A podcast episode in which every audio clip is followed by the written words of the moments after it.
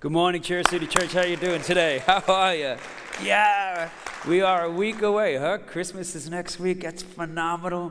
Just even now, begin to think about who you're going to bring in to Cherry City Church, your church, into this building this Christmassy December 23rd. We just have a ball that. Um, Sunday morning, what we call our Christmas service. We have so much fun in here and laughter and inspiration. Truly, I'm telling you, invite your friends, invite your family. The kids are up here, the, the worship team, which sounded fantastic this morning, didn't they? I mean, they've been tweaking and working on the sound.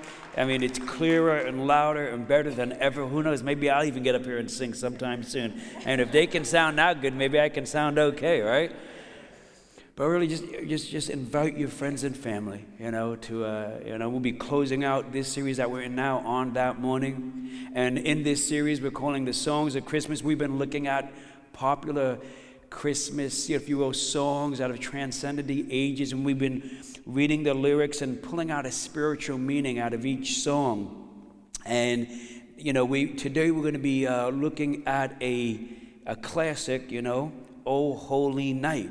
And it's my favorite Christmas carol. You know, Christmas songs, Rudolph the Red-Nosed Reindeer and Jingle Bells, and that's fun. It's awesome. And you sing them in my house. Christy sings them way too much, but she really likes singing these hymns. And hymns are kind of where we, you know, they're sure they're fun and there's some festivity due to tradition, but really the Christmas carols uh, were written uh, for, for us to worship God, for us to adore God in the lyrics. You can see that adoration, that heartfelt worship of God in the words.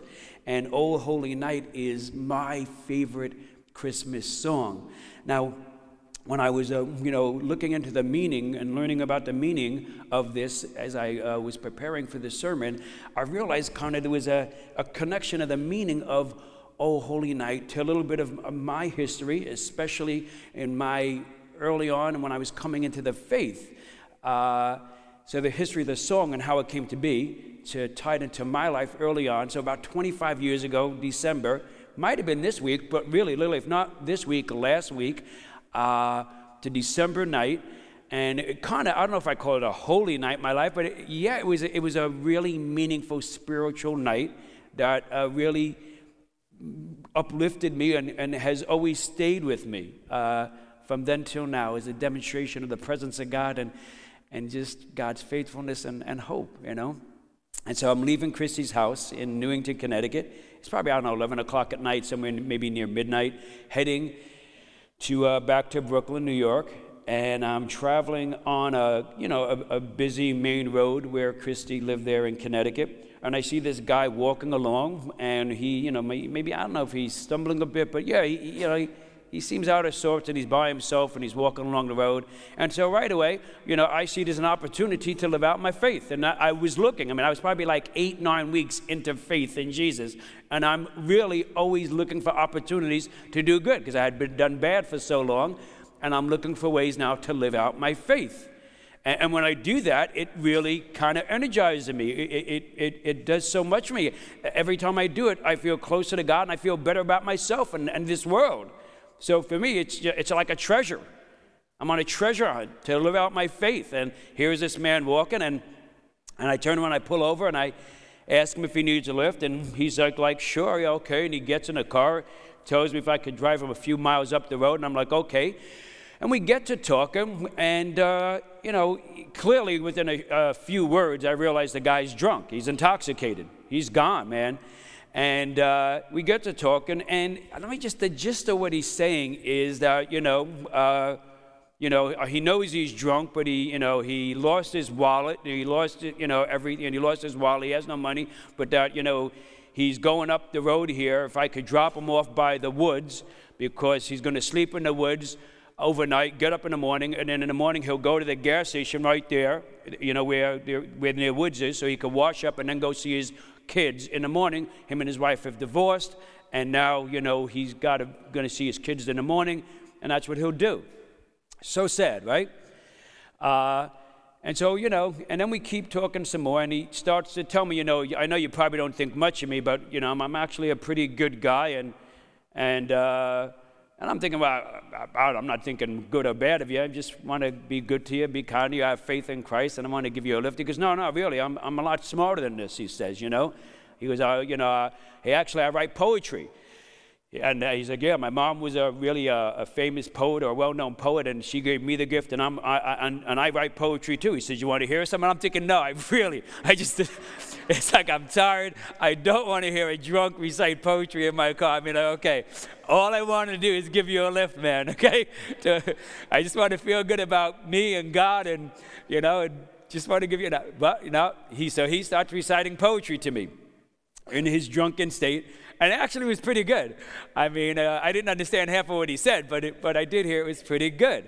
So uh, and then I went and I uh, you know and I and I and I dropped him off and uh, you know to where he was going to go.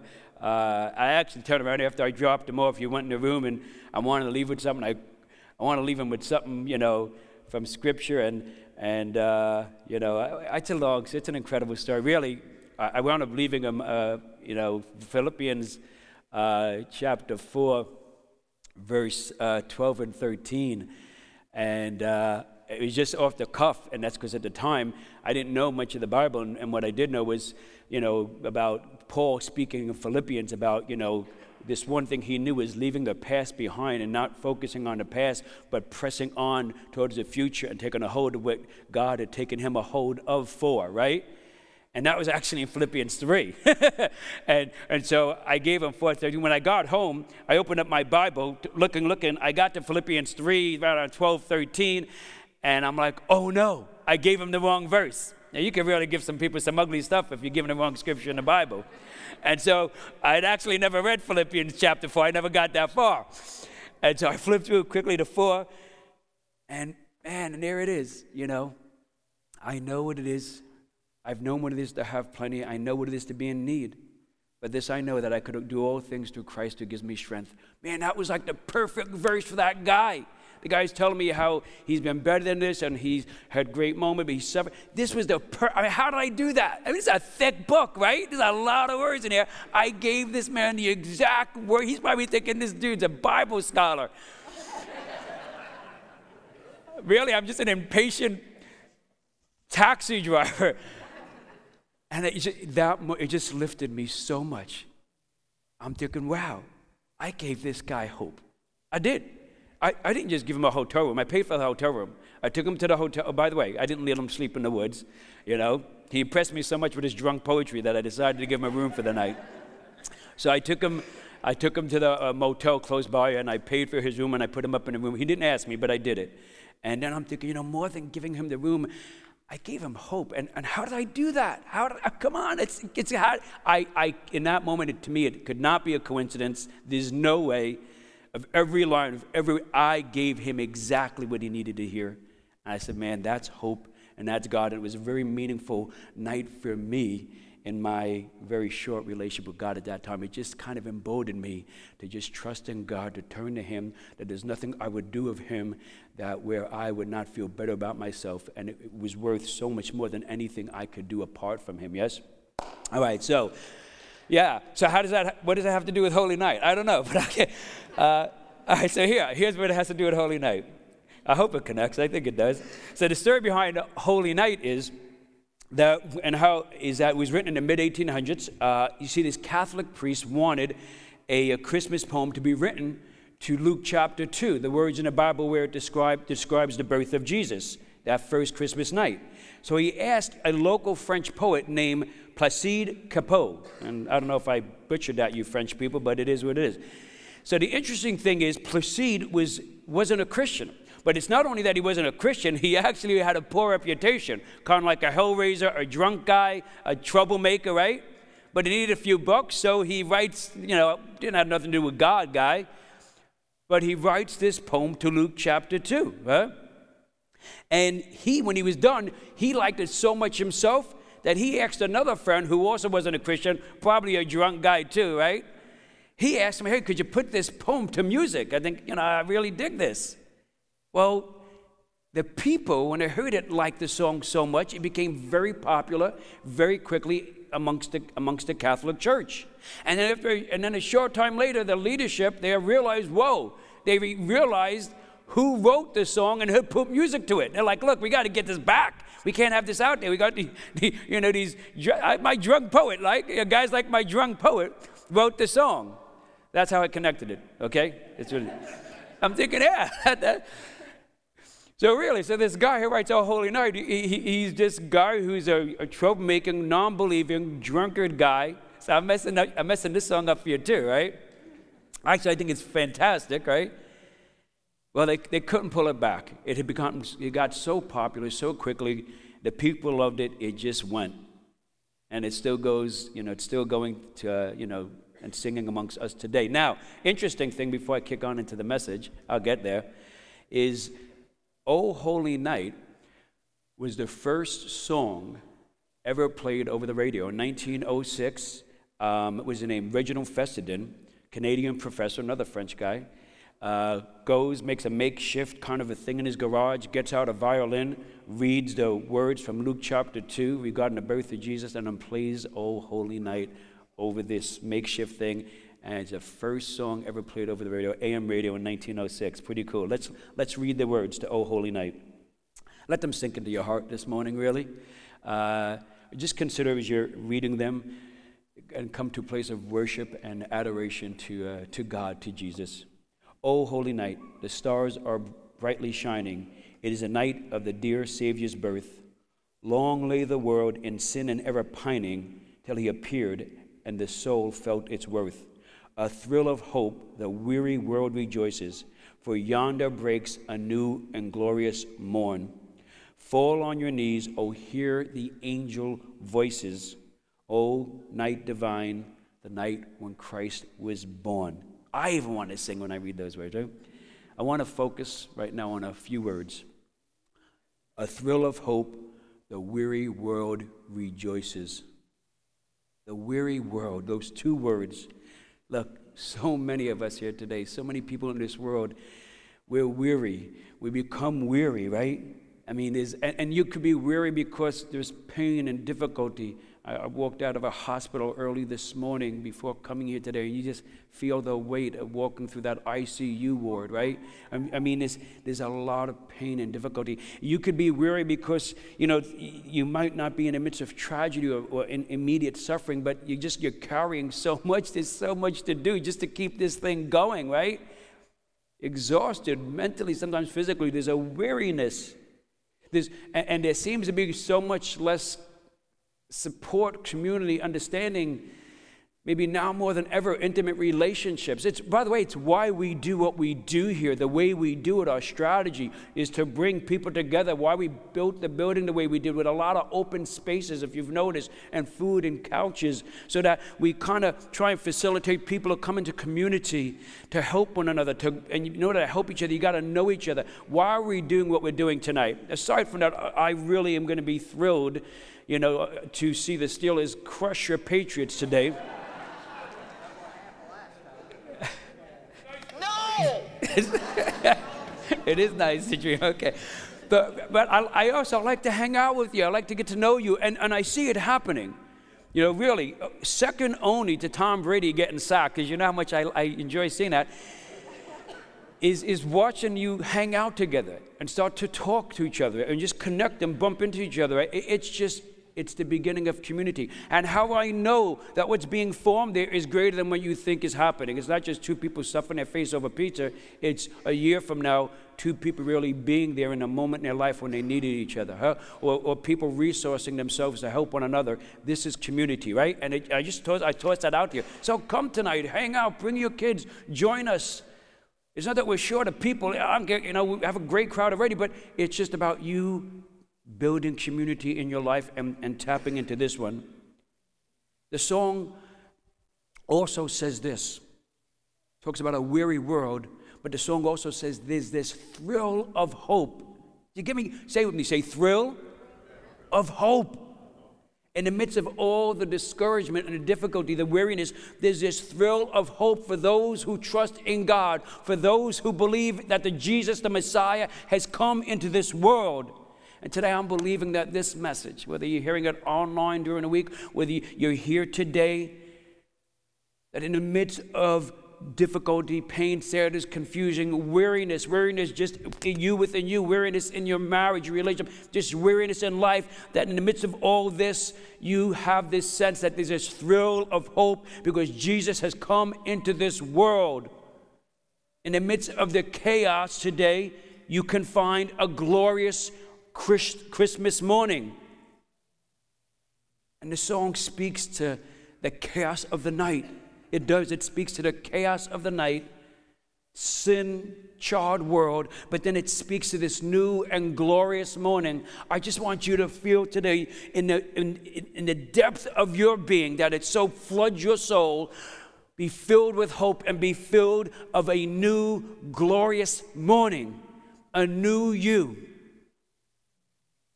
And the new and glorious morning exists because Jesus changes everything. When Jesus came into the world, it changed everything. Even if you're an atheist, when Jesus was born that day, if you don't, it changed everything. It changed the course of human history. Jesus come into this world changed you, and it can change you this morning. And I want you to really deeply just think that and then feel that and let it pour out of you in actions and spell out into your life and your relationships and the way you see this world.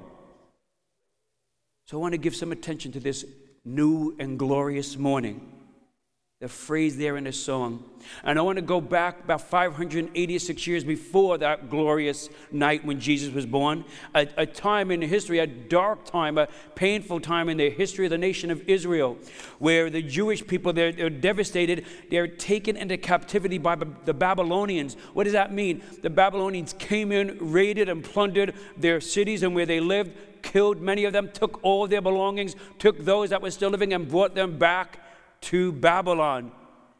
And here now, the Jewish people, those who survived, they've, they've been taken to a foreign land, loved ones have died, they're, they're apart from their place of worship, they've lost everything, and in some cases, everyone.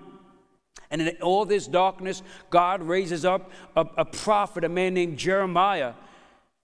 prophet is someone God chose amongst the people to speak his word into their life. And Jeremiah writes in the book of Jeremiah and, and, and then in the book of Lamentations, he writes what God has given him to share to the people, but he also writes what God is inspiring him to share about what's going on in him, what he's thinking, what he's feeling. And in, and in the book of Lamenta- Lamentations, Jeremiah writes about how he's weeping, how he's crying, he's hurting along with everyone else with what's happening. He's pouring out his heart, which is full of hurt and despair.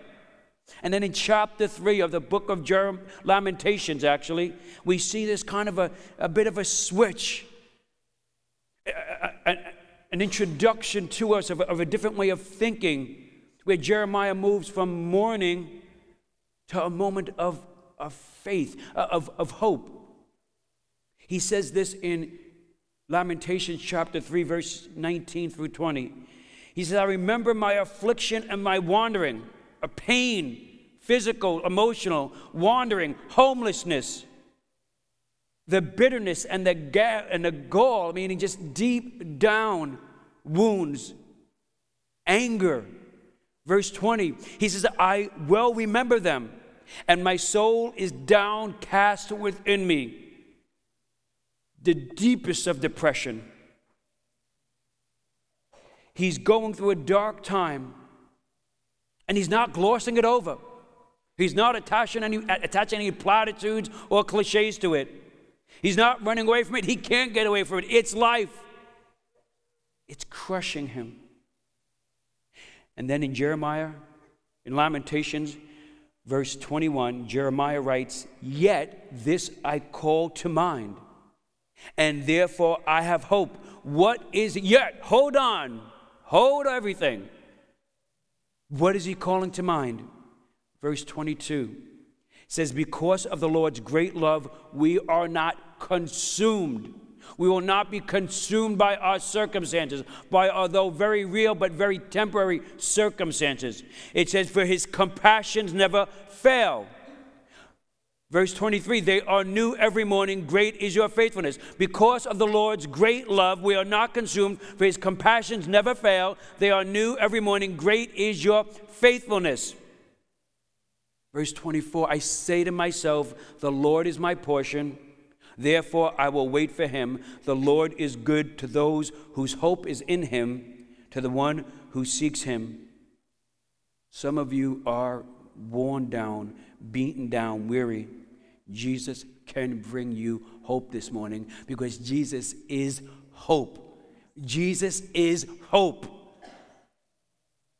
I want to toss out a few things, steps you can do to experience a new day of hope with Jesus this Christmas season.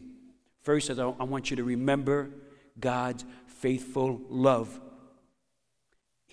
Even when you're in the deepest and darkest of times, even when there's seemingly, when logically, intellectually, all you can add up comes to a negative in your heart and mind, remember God's love.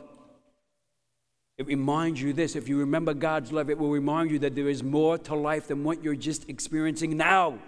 There's so much more. Jeremiah, Jeremiah said, Yet, yet, there is so much more to life than what I'm experiencing right now. Yet I call to mind, and therefore I have hope.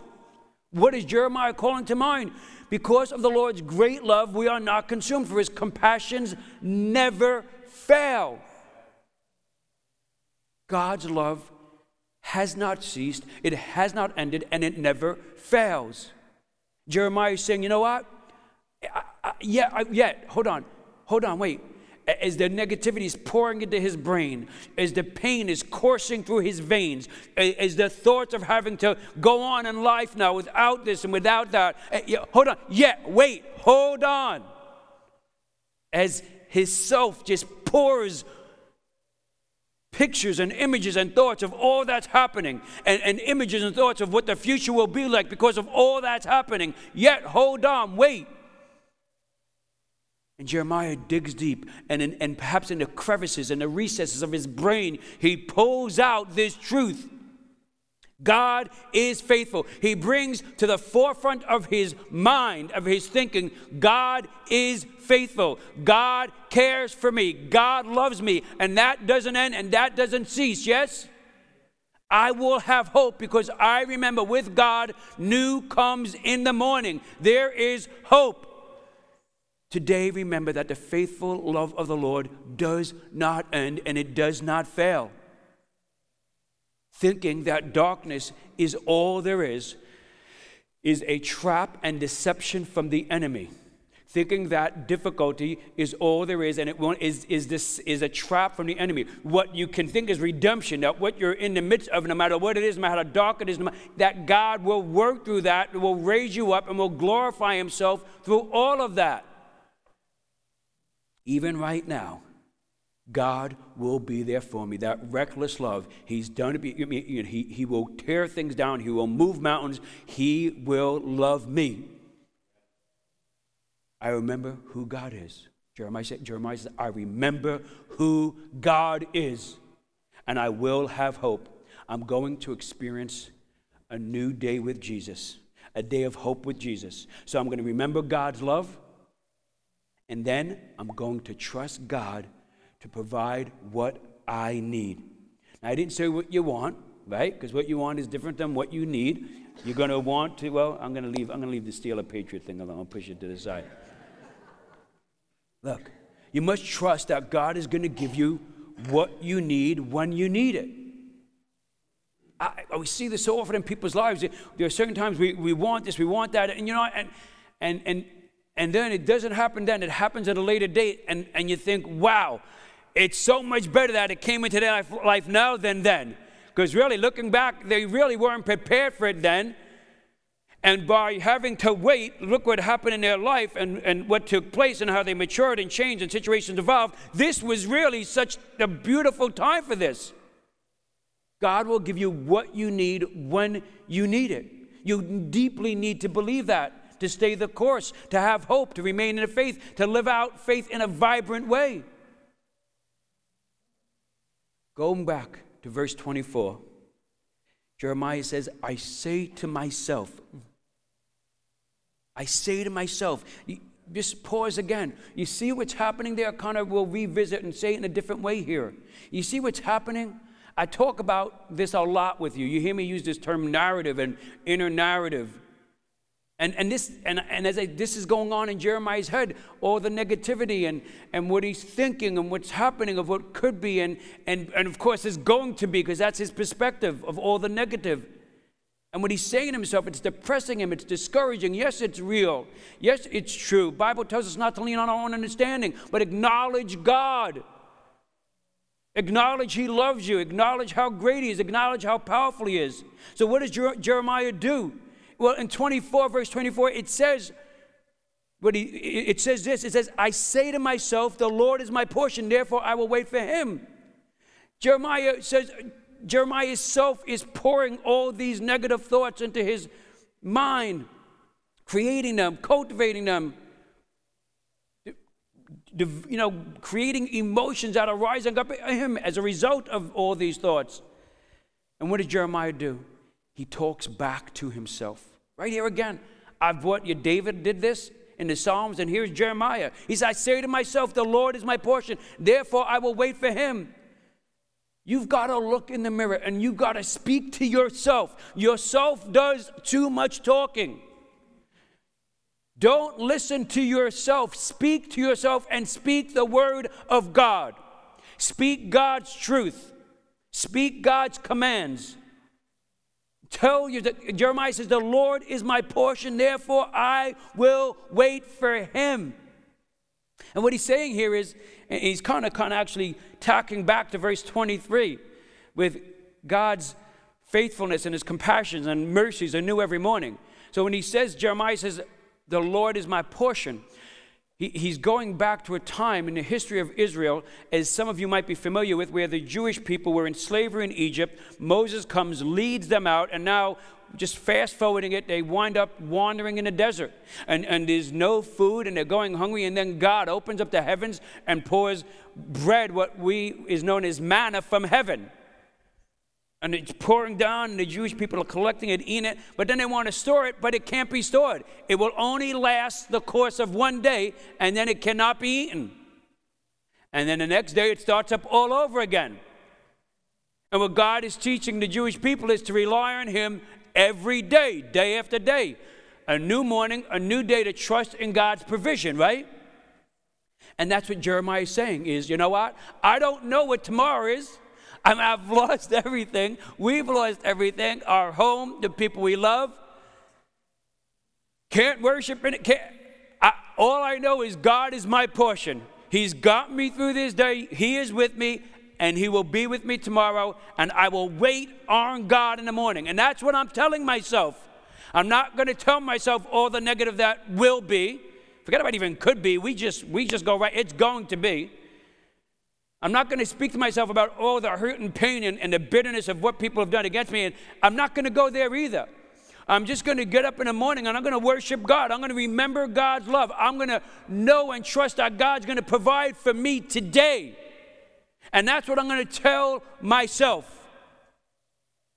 I tell myself, I say to myself, God is here today and God will be there tomorrow. If you want to think about the future, okay, tomorrow God will be there right? And He will provide. God is what I need in all areas of my life. His strength is made perfect in my weakness. Right now, as I'm struggling to get by, God will be strong in me. A day with Jesus brings you what you need His strength, His power, His compassion, and His love. I am going to experience a new day of hope with Jesus. I'll remember God's love. I will trust in the provisions of God, and I will depend on God for the hope to keep going on. The thrill of hope that we sing about in O Holy Night. This is the eternal hope for this world. In the midst of a weary world, there is hope. If you go back to verse 25, we go to verse 25 of chapter 3 in Lamentations. It says, The Lord is good to those who hope is in him, to the one who seeks him. So I've heard this. I don't know how scientifically true it is, but it sounds really good. It says human beings can live without 40 days, uh, they can live without food for 40 days. Some of you can't live without food for four minutes. So you, I hope the people next to you got, got a kick out of your extra loud laugh there over there. Human beings say we, we can, they say human beings can live without food for 40 days. They can live eight days without water. They can go four minutes without oxygen, but they can't go a second without hope.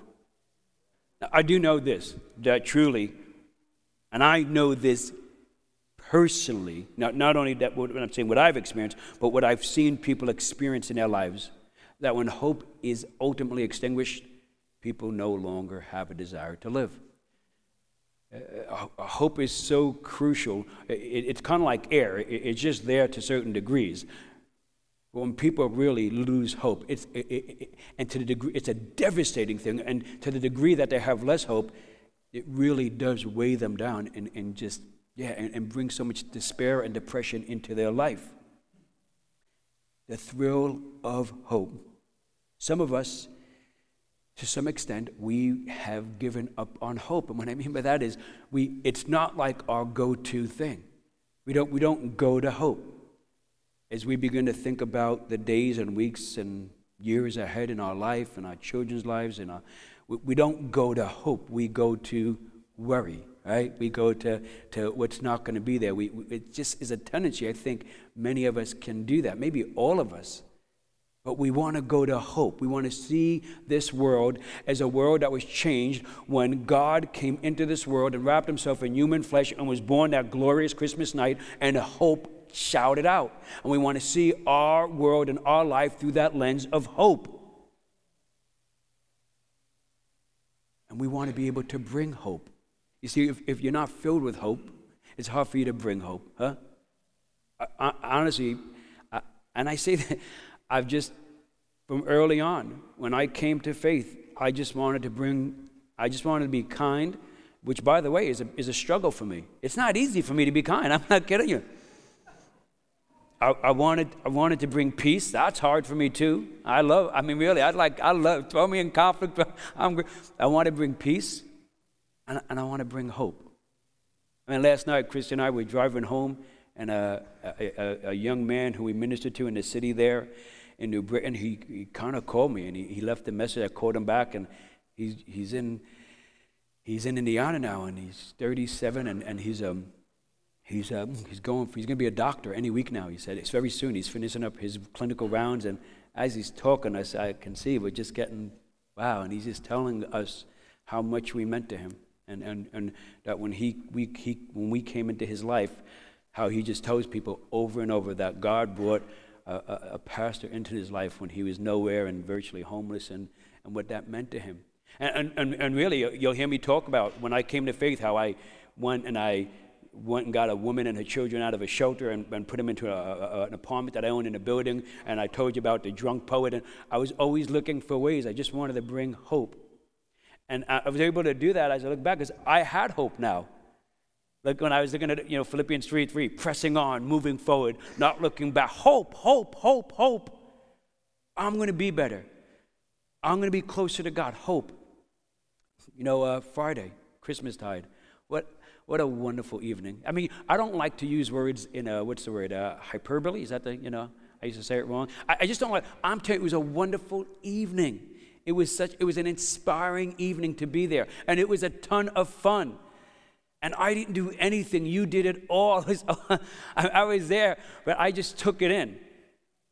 I mean, to see people having fun, to see people enjoying that, to, to see us serving people in our community.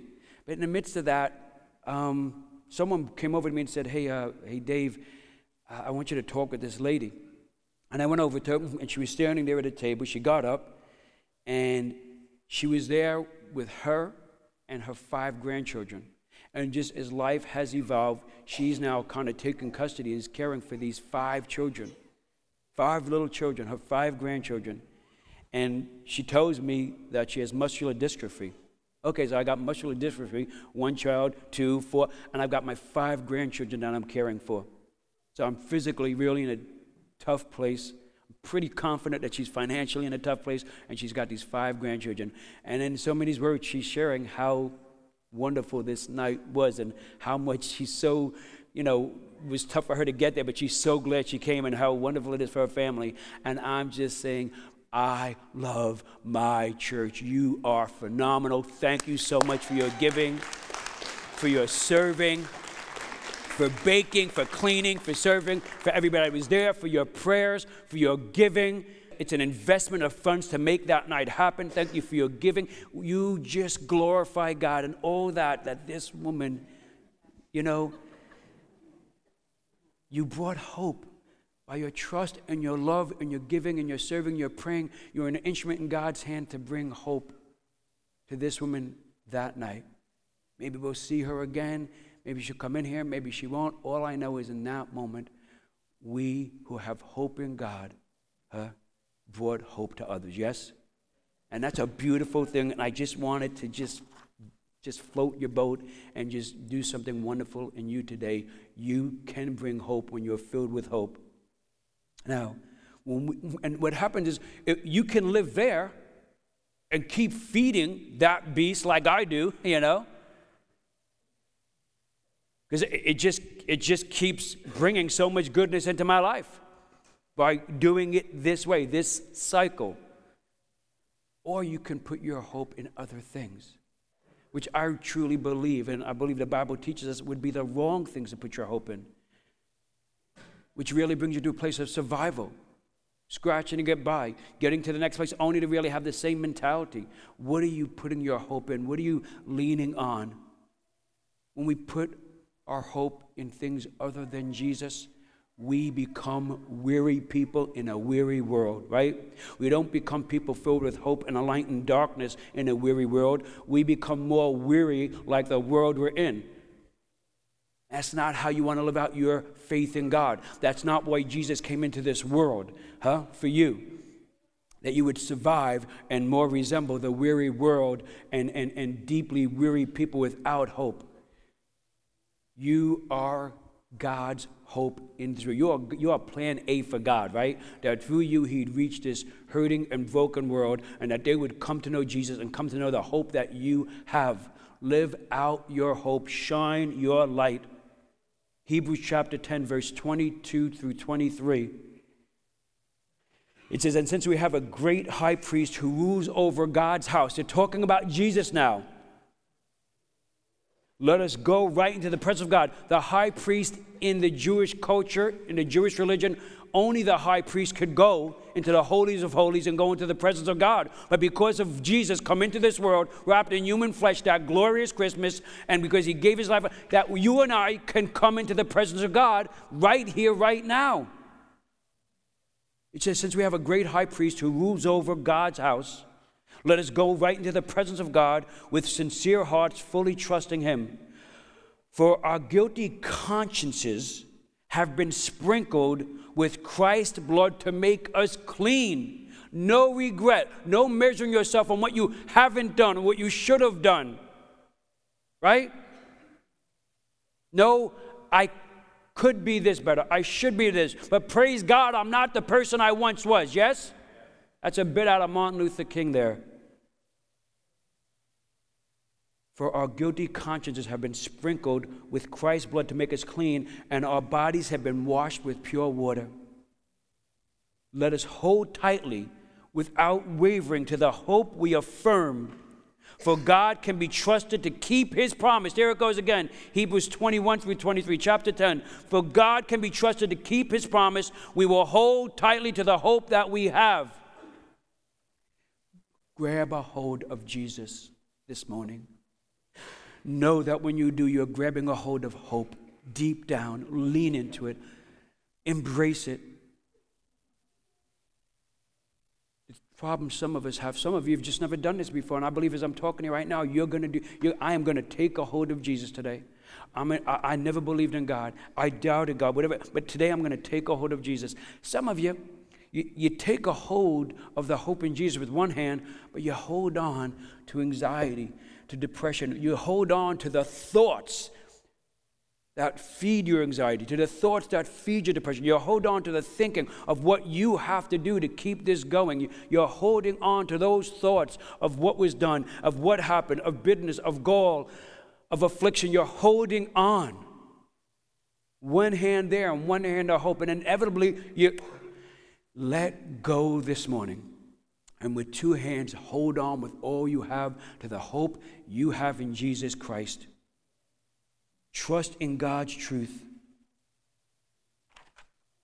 Lean into God. This morning, before I came here, and I got to finish this up, I, um, I went to Hayward Hospital to go respond to a phone call I got yesterday about a young man who's in ICU, and uh, he's very ill. He's, he's, he's doing terrible. And uh, as I'm driving over there, I'm thinking, you know, okay, so I've not met these people. I don't know them. Um, got no background here, and I don't know the details, but this young man is clearly in a, in a terrible state. They've called me in to talk with the mother. What am I going to tell her? What would you tell her? I don't know. Maybe he's going to die today. Maybe he's going to die in a few days. Maybe he might not die, but what, what, what do you say? And all I keep thinking of is hope. And not hope, oh, hope he's going to get better. I don't know, I don't know if he's going to get better. And I'm not that type, that's not my theology. It's not how I preach scripture and teach scripture because I don't think that's what it says. He might get better, but he might not. But how am I going to tell about hope? A way of hope that it's going to be well with that her soul is going to breathe again, that her soul is going to be strengthened, that she'd be drawn near to God and her soul would well up in her and be well, because that's what she needs right now, right? hope floods your soul. This morning, let hope come into you. Let it, let it give you a new day this morning.